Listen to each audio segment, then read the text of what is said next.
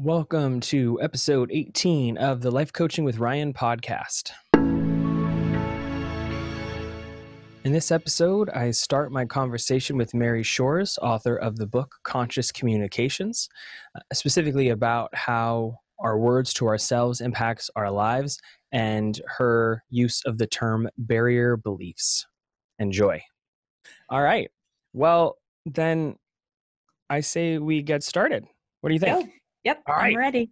Awesome. Well, hello, everyone, and welcome to another fantastic episode or series of episodes. Uh, this one is on conscious communications, and that is a system created by the wonderful CEO, author, and badass Mary Shores. Say hello. Hello.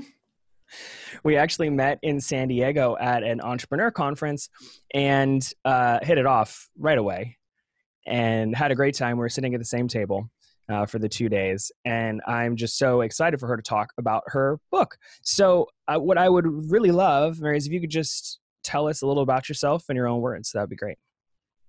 Yeah, absolutely. I would love to. So I think that um, I have this really unusual story and i won't go too much into it because i'm sure we'll talk about some things uh, as we progress through the interview.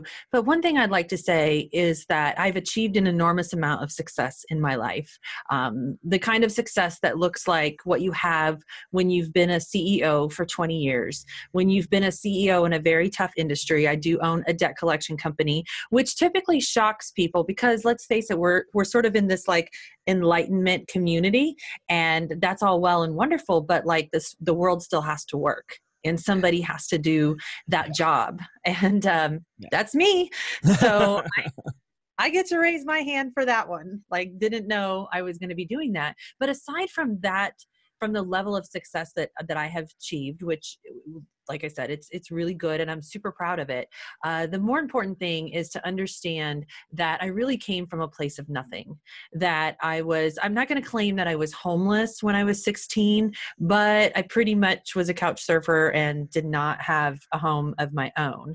I wasn't in, I never felt like I was in danger, but I might have been just a little naive to how vulnerable my situation actually was as a 16 year old girl um, after that i still managed to graduate high school somehow but i became a teenage mother at the age of 19 and my daughter was born with pretty severe and profound brain damage.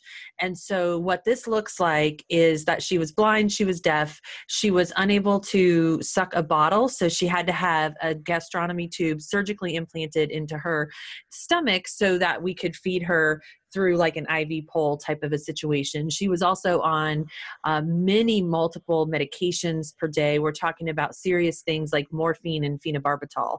Um, aside from that, it was living a life 19, 20 years old, literally living in the emergency room sleeping on the emergency room floor, not knowing. I mean, I was l- literally living a life and death situation every day of my life, and probably did not have the wisdom at that point to understand how devastating uh, the situation was that I was in. Um, Haley did pass away when she was a year and a half old, which sounds tragic, but honestly, um, they did not expect her to live for three days. So when she was born, um, she was actually transported to another hospital. I was in one town, she was in another town an hour away, and I didn't even see her until she was four days old. So the expectation was she would not even live long enough for me to be um, I don't remember what it's called, like discharged from Right. the from the hospital Mm. in order to get over to her because she was at a more a facility that could handle they had a neonatal unit those kinds of things so after that you know my my I, I was really at rock bottom as you can imagine and my my life could have went in two different directions actually it could have went in like a million different directions i mean i could have joined the circus for all I only say join the circus because a couple weekends ago I went back to San Diego and I was in this mastermind where one of the activities we did was we we were like swinging on this trapeze.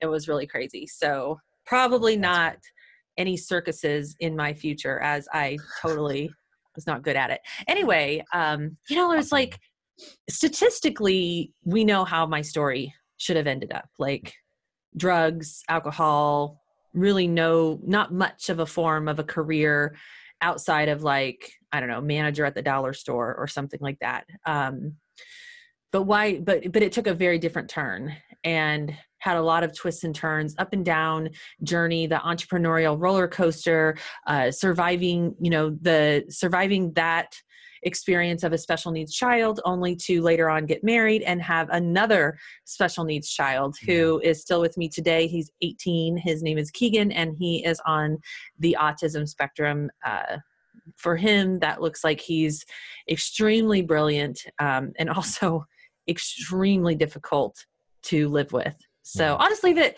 leave it there for you. That's like enough about me uh, now that i've got you thoroughly depressed.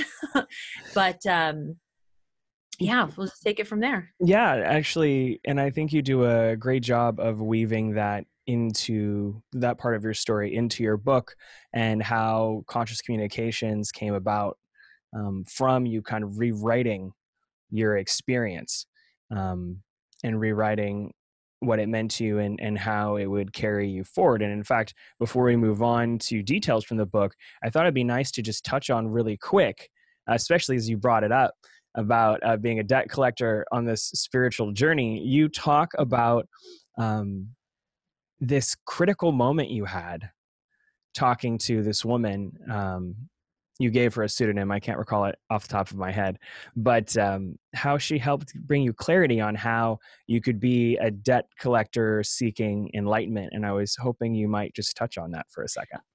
You know, I would love to because I think that I think right now we're all on this quest to be searching for purpose and meaning in our lives. And the in fact it's so important and so radical that I even call it like we're on we're all on this quest to find our purpose with a capital P. Like it has to be this big ginormous life-changing um, pursuit of something and we we we have no idea what it is. And it's like we're supposed to go through this hero's journey or sometimes I'll even make the joke like you're you're traveling through you know getting to the mountains of mordor trying to figure out what your purpose is. And so what happened to me was um, you know i i kind of by default became a debt collector. And so we won't go into that whole story on this show but certainly if you want to know more you can read the book. Um, yeah. i kind of fell into the into into the profession. And i really because you know so many times you hear somebody who has a business and it's like you're expecting this big empowerment story. Mine was the opposite. It was really i had nothing going on in life. And so this opportunity presented itself and i took it. Um, little did i know like when it came to this moment where I met this woman, I was at Omega Institute on uh, on vacation. And this woman she was the akashic records reader. And i'm kind of sitting out on the porch with her kind of like picture two women sipping their coffee in rocking chairs like wooden wooden rocking chairs right? Not yeah, the ones yeah. with the cushions but you just kind of sitting there and we're chatting and i'm telling her i'm saying you know i said i just i really made this decision years ago that i wanted to take a more spiritual path in life. And at this point it wasn't so much about the spirituality as it was that i wanted to reach the top of that maslow's hierarchy of needs. You know i wanted to get to that self actualization point and then all of my problems in the life would go away because Obviously. i am actualized I don't know when that works. I, I, know. I don't know when you get the button that says like, is it like a degree? Like she's actualized now. So I'm going on about this, and I said, you know, I said my biggest fear is that I am going to have to give up my career in order to take this spiritual path because everybody knows that the tax collector in the Bible was actually not a popular dude at all right? Right. Um, and in life it's it's sort of that same way the de- the debt collectors have a very negative stigma attached to what they do and rightly so. And so in my mind i was like one or the other not one and the other and she looked at me and and she already knew like my whole communication story the strategy i developed. She knew my entire philosophy about making wanting people to feel good about paying their debt. She knew what i was about at this point in the conversation. And she looked at me and she said don't you realize your work is your spiritual path? And the light bulb went off and i think i titled that section in the book the karmic debt collector Yeah. Because what she said to me next was she said that every time you are helping to heal somebody of the debt crisis in their life, she said, you know, debt is like a karma. People can come in with like a debt karma, she was saying. Like they're just predisposition to to have this debt in their life and she said every time you're helping someone with that what you're actually doing is you're cleaning out that karma like i'm a debt vacuum cleaner or something and um but then she said, she went on to say, and every time you're clearing their karma, it automatically clears your own karma. Now, I am not an Akashic Records reader, mm-hmm. and I can only pretend to follow what she says, not fully understand it, because at this point in life, I'm not actually even sure how much I believe in karma. Because you'll you'll listen to one spiritual teacher that'll talk about karma, and then you'll listen to another one and say, "Oh, that's just made up stuff. It doesn't even really exist." I don't know what the truth is but i know that when she said that to me it spoke to me. Yeah. And i was like it gave me the permission the encouragement and the motivation that i needed to step even more fully into that role. Even more fully to get on this mission and say yes this is what i'm about. I'm proud of it and i'm going to make change in this industry that is the dent i can make in the collective consciousness is we need to reframe the way that we think and behave about money and debt in this country and in the world. If we're going to go absolutely. global, this is this is what has to happen. Yeah, absolutely. I, I found that so fascinating because I myself, um, even having spent time with you, was still trying to process that. And so when I got to that passage in your book, I just thought how perfect this is. I mean, anyone who's had even simple credit card debt and we're wondering how they were going to pay it, there's a burden, there's a psychological and emotional burden. And so um, that you were able to connect that to your spiritual path, that you're able to connect that to your conscious communications and just the work you were already doing. Um, I just found so powerful. Uh, and as you said, it's about reframing and understanding context instead of staying in a victim consciousness that um, you know somehow you're doing the debt collector is doing something to me especially the way you approach debt collection uh, which is significantly different than others with intimidation and etc um, but that you can genuinely help a person get their life back which they don't have while they're in debt and they're worried about it so i just thought that was so fascinating well let's dive into the book a little bit here. Okay. I, I, wanted to open with barrier beliefs because um, I have talked on multiple occasions with multiple guests about limiting beliefs, but there was kind of a distinction that you made with barrier beliefs. I was hoping you could elucidate just a little bit. Yeah, I um definitely myself have studied limiting beliefs and when it came down to writing you know part of it is when you become a writer you have this enormous fear that you're going to sound like every other person right because essentially if you're writing a nonfiction personal development book that is all about manifesting your reality really we're all writing the same book right. you know the, the thing that makes it different is the way that we describe it, the way that our personal stories interact. I was actually just over the weekend reading um, the Girl Wash Your Face book, mm. and yeah, I'm like, recommended. This is my book. I mean, it's yeah. my book. It's the same philosophies, just her stories are different than mine, right? And that's great because there's so many books that are the same book.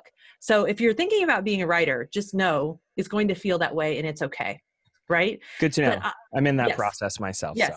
It is going to feel like you are writing the same book that everyone else has written, and that's fine. In fact, it's a good thing because the universe needs that many books to be out, right? We the universe needs that. Okay, so back to what what you said.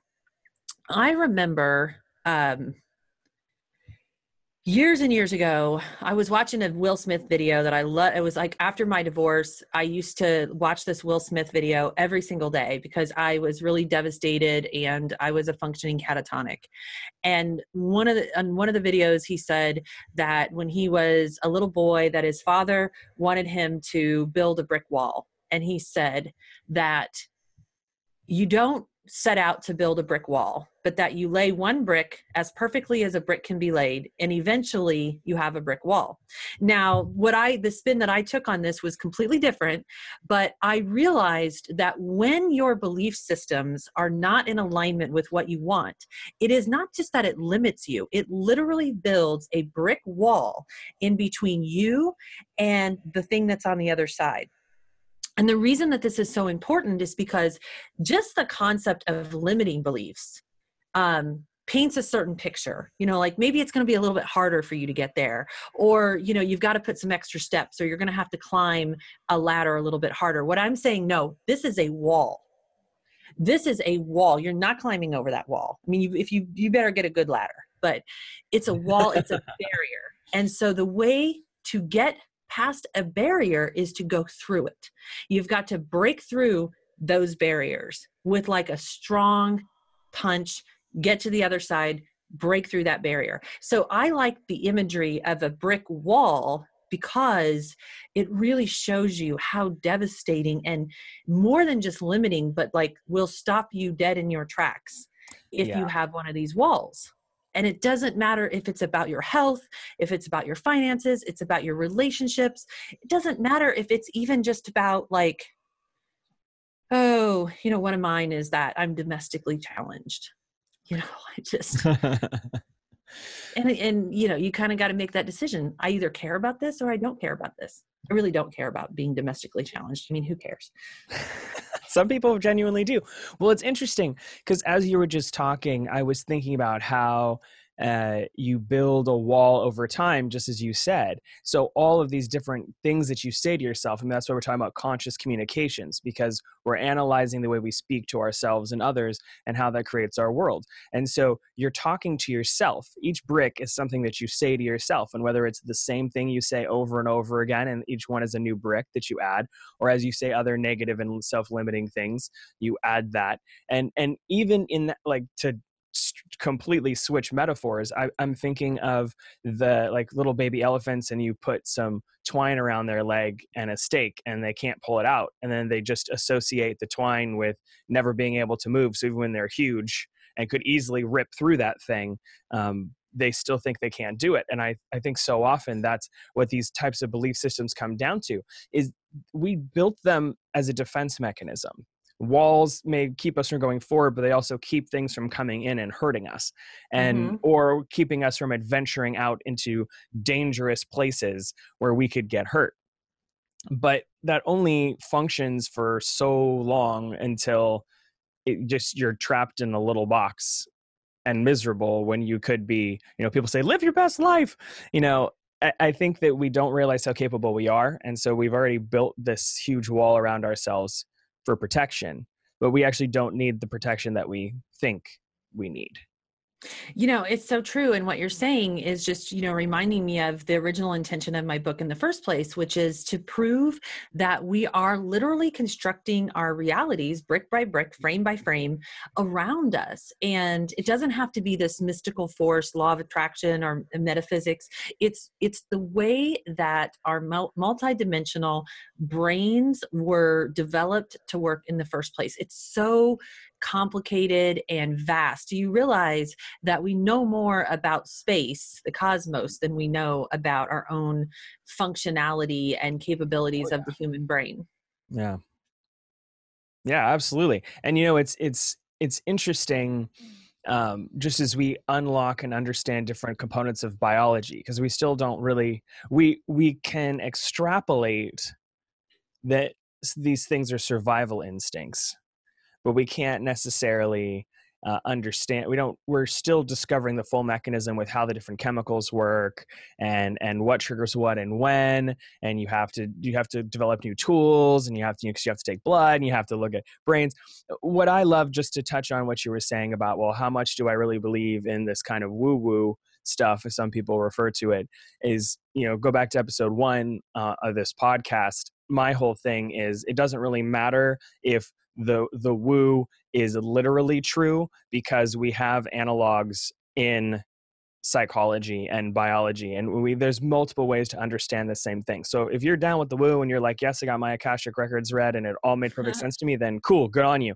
And if it made zero sense to you but then you were like oh no i understand the psychological principle of how we go how we learn to survive or or how we hold mental burdens like talking about chronic versus acute stress you know we're, we're meant to address acute stress in our lives. When it becomes chronic, it's a different problem. You know, we can understand these same principles uh, in kind of Western psychological ways, Western scientific ways. So, um, I mean, use whatever language is readily available to you, whether it's kind of woo woo or super Western science or whatever. It really doesn't. I mean, Western science is even a terrible term, but I think you understand what I mean. I do. I absolutely do. And I think to to piggyback on that, it doesn't really matter to me what someone believes or doesn't believe because the process is working regardless of our belief system. And when I say belief system, I don't mean in the in the sense of what we were talking about with barrier beliefs. I just mean the overall arching like are you a Christian? Are, you know, do you, you know, what what what is your overall beliefs? Like you look at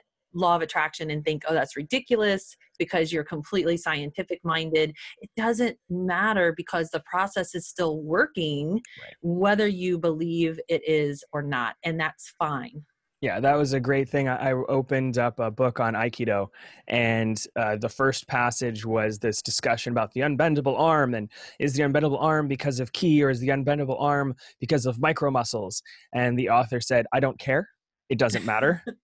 it doesn't matter. What matters is I do this exercise and it makes it work. And so I've ceased to care about the how. I understand if I understand the value of it, then that's why I do it.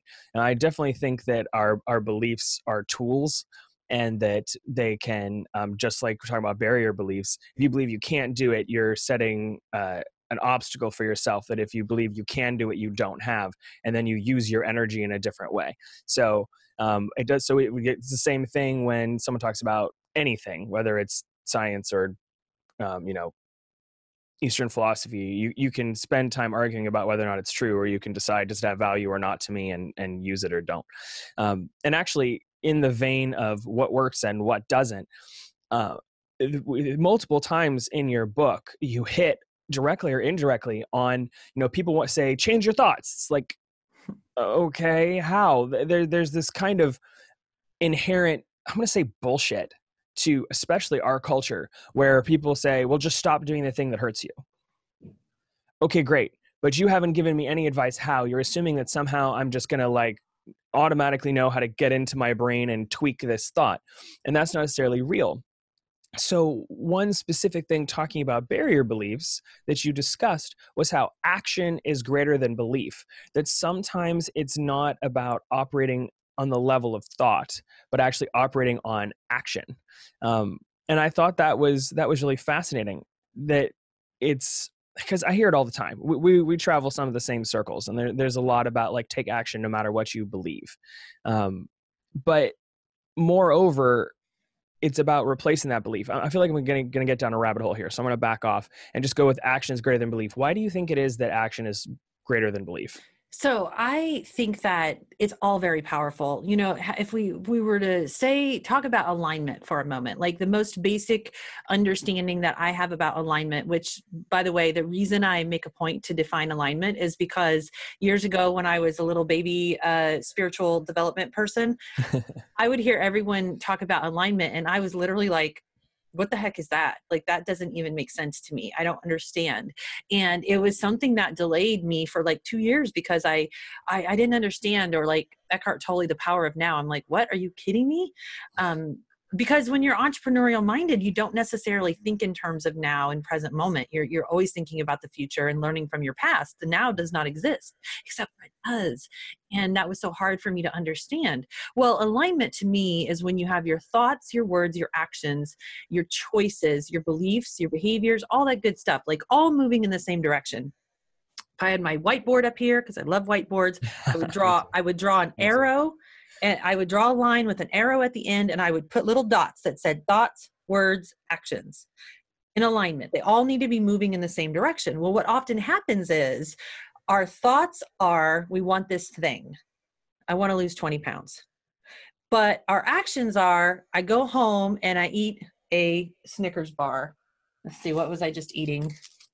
bar crawl. This Kit Kat, telling on myself here, right? Yeah. So my thought is want to lose 20 pounds, but what is my action? Right here. This Kit Kat, this is a special Halloween Kit Kat bar. I see that. I see. But it's still out of alignment. It was orange. It wasn't, it was actually orange. Um, anyway, my point is that is an example of out of alignment. Okay. So you might have to bring me back to the original, the Well, original. so- oh, talking about actions. yes. So I think that everything is equally powerful. So if you are a person who is capable of changing your thoughts, that will work for you. There are some of us that I tried to change my thoughts. I literally thought I was going to end up in the mental hospital that day because no matter how hard I tried to control what I was thinking, it spiraled out of control very quickly. Like I literally got to understand me because I am such a nerd. I was going in to have a massage. I literally was listening to Neville Goddard, Self Talk Creates Reality. Um, on YouTube, it's a great, like, I want to say 20 minute listen. And so I'm going in to have my massage, and I'm like, I am going to plan the thoughts that I am going to have during my massage. And what do I choose to think about? My ex husband. Like, how stupid could I be? You're a baby. You're a wee baby. It's okay. this is this is so ridiculous that I even thought this would work. So I go into the massage and I'm like, think happy thoughts about the ex. Think happy thoughts. We are rate we are co-parenting our children. You know, I've got all these affir- affirmations, right? I wrote them all out ahead of time. I'm so prepared. And they all felt I like get- lies. It was ridiculous. I was I just started crying. Like I my massages are 90 minutes. It's about 45 minutes in, I just start bawling. And I can't handle it anymore because like I'm having a massage which should be relaxing, but what's happening inside my head is like mental torture. So this Right. brought me to the realization that not everyone has that capability of changing their thoughts and that's okay because see it's a feedback loop that arrow if we put it all if we just took that arrow and made it into a circle you change any one of those things and it changes the others okay? So what i found works for me is changing action just going for it anyway bulldoze or break through that barrier belief. So uh, the whole you know i think in law of attraction they call it act as if Mhm. take action in the direction that I want to go. And then what happens is it will reverse engineer the neural pathway that I'm trying to create by changing my thoughts. So, one of my great stories on that was when I was starting to write, um, and I didn't really believe that I was a writer, I took action by going to a writer's workshop. And then when my brain saw the evidence that it needed, that hey i can actually write something and people like it then it it's like if you think about your neural pathways as a garden, it was like the little seed had been planted in the garden. And then I just needed to feed that seed more than feeding the seed or feeding the weed, I should call it, of the negative belief that I wasn't actually a writer. So, what did I do? I just did something that was on the path of where I wanted to go. I think in chapter one, I talk about this as like, you know, what you want is like a mountain Mhm. and you're always either walking towards that mountain or walking away from that mountain. And so going to this writer's workshop was definitely walking towards the mountain. Well, and I love also that something that I've talked about. Well, it's kind of it's two stories. They're separate, but they're connected. Um, one is about again action being greater than belief in exactly what you just described. I don't remember if I've told the story before on my podcast about um, the younger brother of a girl I was dating in high school and how we were at a rock climbing gym and he kept saying, I can't do it, I can't do it, I can't do it. And the woman who had his line just basically ignored him and kept pulling on his line. It was just like, keep going, keep going. And it didn't matter that he didn't believe he could get to the top. He got to the top. And then when he got to the top, he rewrote his belief that he was capable. And and that to me is that second key part, you know, having been a teacher for over a decade. When you redirect a student and you say, stop doing that, that's not really a full redirection. That's just like, and it's not even a full correction. That's just stop that. What you need to say is, additionally, what I'd like is for you to do Y. Stop doing X and start doing Y. So, in the same vein, you have to replace the thought that you have with one that will serve you. Don't just say, stop thinking that thought.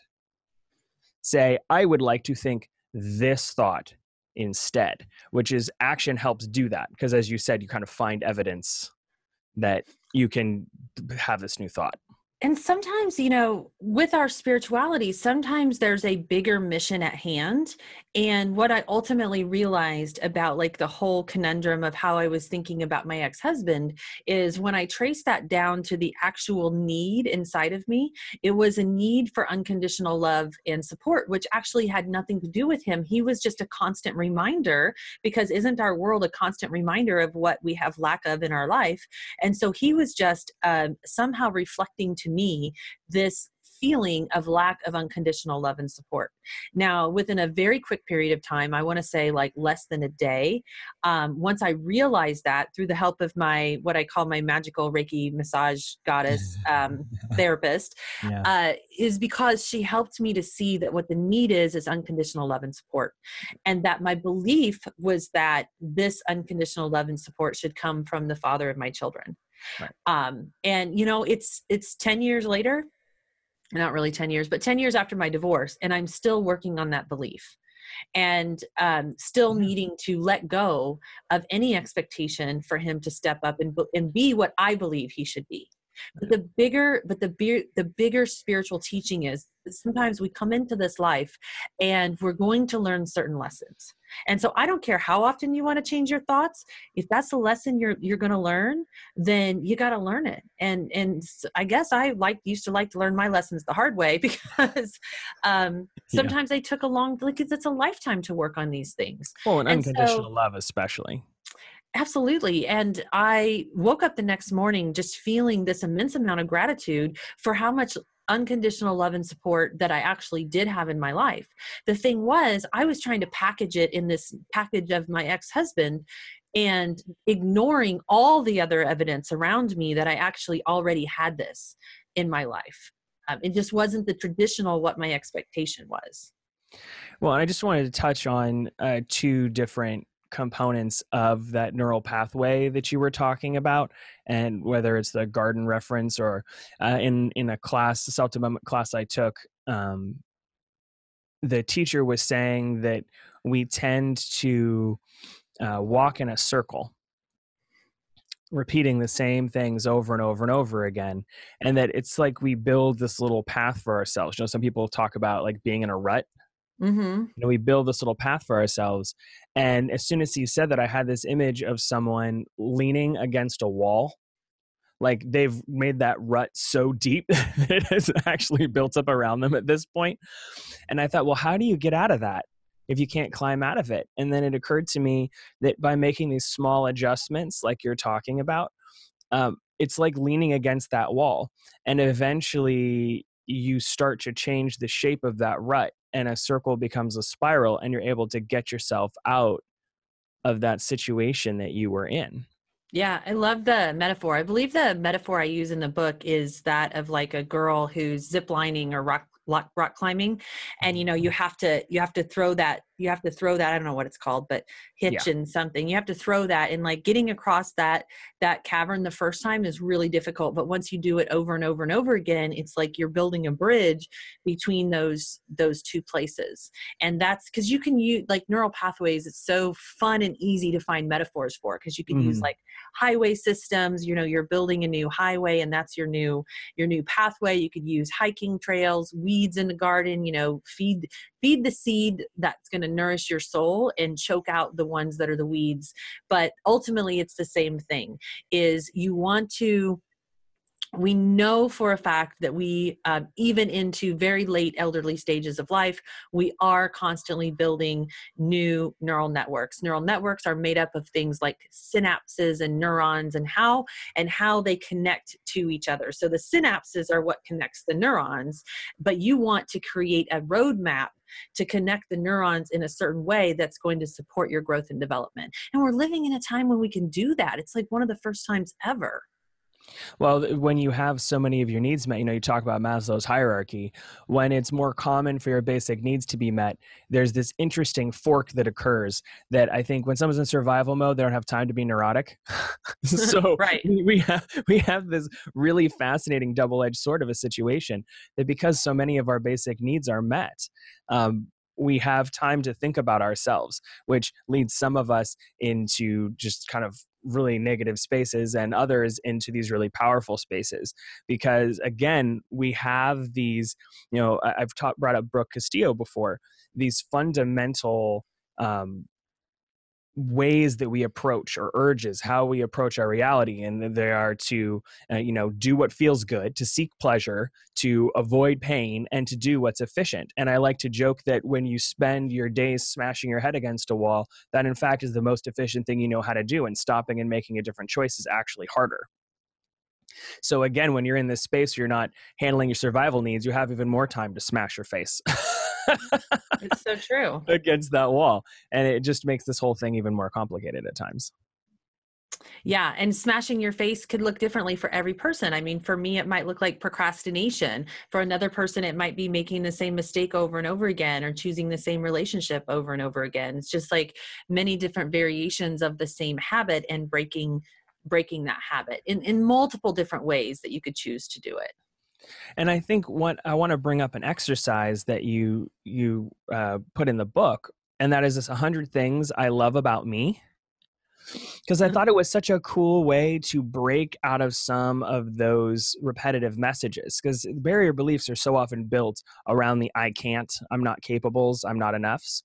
Mm-hmm. And I thought this was a cool way to see yourself in a new light, to transform yourself into a, eh, to by recognizing your good qualities, your power, however you want to describe it. So I was hoping you could talk a little bit about that. Yeah, you know, it supports so much what we were talking about before with like my spiritual path, because one of the things that I needed to learn and to recognize is that our spiritual path is really the things that we're just naturally gifted and talented at. It doesn't have to be more complicated than that.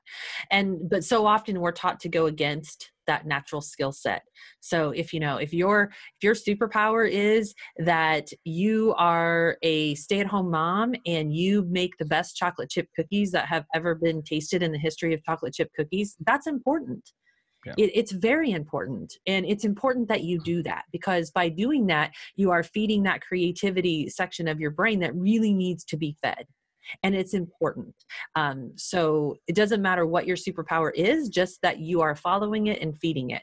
The 100 Things I Love About Me exercise came from years ago when I used to um, have a relationship coach. And he really specialized in uh, women that were successful, uh, successful uh, women who were having trouble with dating because he felt like they didn't really understand their value. And so this is an ever evolving process, but it's so important to do the exercise because it is going to help you grow new neural pathways in the direction of whatever your path is supposed to be. Now, when you first, so the exercise is that you want to make a list of 100 things that you love, or I think when I did it, I called that I liked about myself. Um, you get through 20 about 20 things and you're you're really going through this like superficial list and then you have to dig deep because 100 is a big number. That's a big number. I was like i want to try this before i sit down with you. I'm like there's no way i'm getting 100 done in a few days it took me more than a month to do mine. And I honestly, like, uh, this is my truth. I wouldn't have finished it if I wouldn't have had him on the phone every week saying, okay, what number are you on? What, what did you add? Because it was really hard. And what's fascinating to me is how many actual blogs have now been written because people did this exercise and just the transformation that they went through with this exercise alone. I mean, one woman wrote, wrote that when she got to about I don't know, 10 or 20 on the list, she just totally broke down because she realized how much self hatred was actually happening with her. But she forced herself, literally, like her words, I forced myself to do this even though I didn't want to. And at the end of it, she ended up falling in love with herself again. And what she said next, which this is the power, okay? Because what she said next was that everyone else around her began interacting with her differently And it wasn't that they were interacting differently, it's that the lens of her perception had changed. So we're all wearing this lens of perception that is our reality. And when she changed her perception of herself, that reflected outside. And then her perception of how everyone else was treating her now changed. Yeah. She was like, all of a sudden, everyone was just friendlier. More people are talking to me. She was getting a lot of compliments. And this all happened. And believe it or not, she actually sat down and did it in a day. Oh, um, oh my God. well, because you know what? Because this was really shocking to her to realize the level of self hatred that she was at. And I think she, I think she went into it with that attitude, like, I have to conquer this. Um, good for her. yeah, good for her and um, but i just want people to know because it took me so long to do it that the, the important thing is that you finish and i don't mean finish like you got to number 98 i mean because my story is like it took me weeks to write this out. My number 99 and my number 100 were the only important ones on the entire list. And let me tell you why. I had to get through 98 things of bullshit to get to the truth. And the truth is that I am a super powerful magnetic creator. And I needed to get through all of those things to get to my truth. And that was so important for me to learn. And i would have never gotten to that reality unless i had gone through oh i like my long legs. I like my hair. I like my eyes. You know i like this. I i like it that i'm a science nerd. I you know i love it that that i love to travel. I had to get through all that stuff which is important but it's anecdotal. Right. It's anecdotal compared to the real truth. Yeah it's not it's is, not the it's not the raw experience of yourself. Yeah so number 99 was i am radiant which you know i think for to say that to a man of course a man is going to look at a woman and think she's radiant. But how many of those women would ever say that about themselves? Very few in exactly. my experience very few exactly so you can because i know you do you're a relationship coach right uh, i hope I'm, i got I'm, that I'm right not. I'm not, but I'm a life coach, and that, okay. that definitely brings relationships into the conversation at times. So, so you i think from what i know of you and our interactions we had like because we talked a lot about the masculine and the feminine yes um, i remember that clearly in our conversation so i think that you get it to understand how powerful of a moment that is for a female to utter those words i am radiant. And and like the amount of work it took to get me there. And then the the the last one i am a powerful magnetic creator. I mean i was mm-hmm. on stage in the hot seat with abraham hicks who told me that personally still didn't believe it. Still was like right. nope. It's not your reality because it wasn't my reality yeah but you know what it was because that was the reality i was creating I was creating all of this chaos, all of this burdensome stress, and all of these things. Why? Because I am a powerful creator. And so if I'm having a stressed out moment, believe me, it is not unusual for a storm to break out right in my city like it's because i am i really am a powerful creator but i needed to believe that in order to steer those because here's what's really happening. We're always creating all the time. Right. it's just do you want to control what you're creating or do you want it to be like chaos? Right. Like i always picture um mickey mouse at the top of the mountain. Right. Yes. The the wizard the the magician's Fantasia. apprentice or whatever. Yeah. Yes. Yeah. yeah. So okay, that's my so I I really encourage you, um, especially if you're in the book club, please take that. And and here's the other thing: you don't have to stop reading the book to do the exercise, um, because you want to keep that momentum going. But take your list, try to put ten things on it a day if you can, and just watch how it unfolds for you yeah i i think that's really excellent to to again rewrite that reality. For for the longest time i thought people just don't understand me. People just don't understand me. People just don't understand me. And then six months through my my coach training you know we're at the final module and i'm sitting there cross-legged watching all these people doing whatever activity we were asked to do at the time and i just like stopped and went oh god almost everyone in this room gets me oh god how many people have understood me my entire life and i was so used to this message i told myself about being a freak or being the weirdo that I hadn't seen all the people that got me. And and that just was so so critical. And here's a little preview of what's coming up next week. And actually, I think that's a good transition point to talk about um, building the new normal. And specifically, you talk about these three prongs of change, uh, and those were focus, belief, and chemistry. And I was hoping you could touch on that real quick. Like the show? Consider subscribing through my Patreon at patreon.com slash lifecoaching with Ryan. You'll get early access to shows and potentially a host of other rewards. Want more? You can also find me streaming on Twitch at twitch.tv slash lifecoaching with Ryan, where I play some games and I continue the conversation. I'm pretty active on Instagram. You can find me at instagram.com slash educate for the number four underscore life. That's where I do my book club. I record the book club episodes live on Mondays and then I post them to IGTV. Later, I post them on YouTube. See you next time.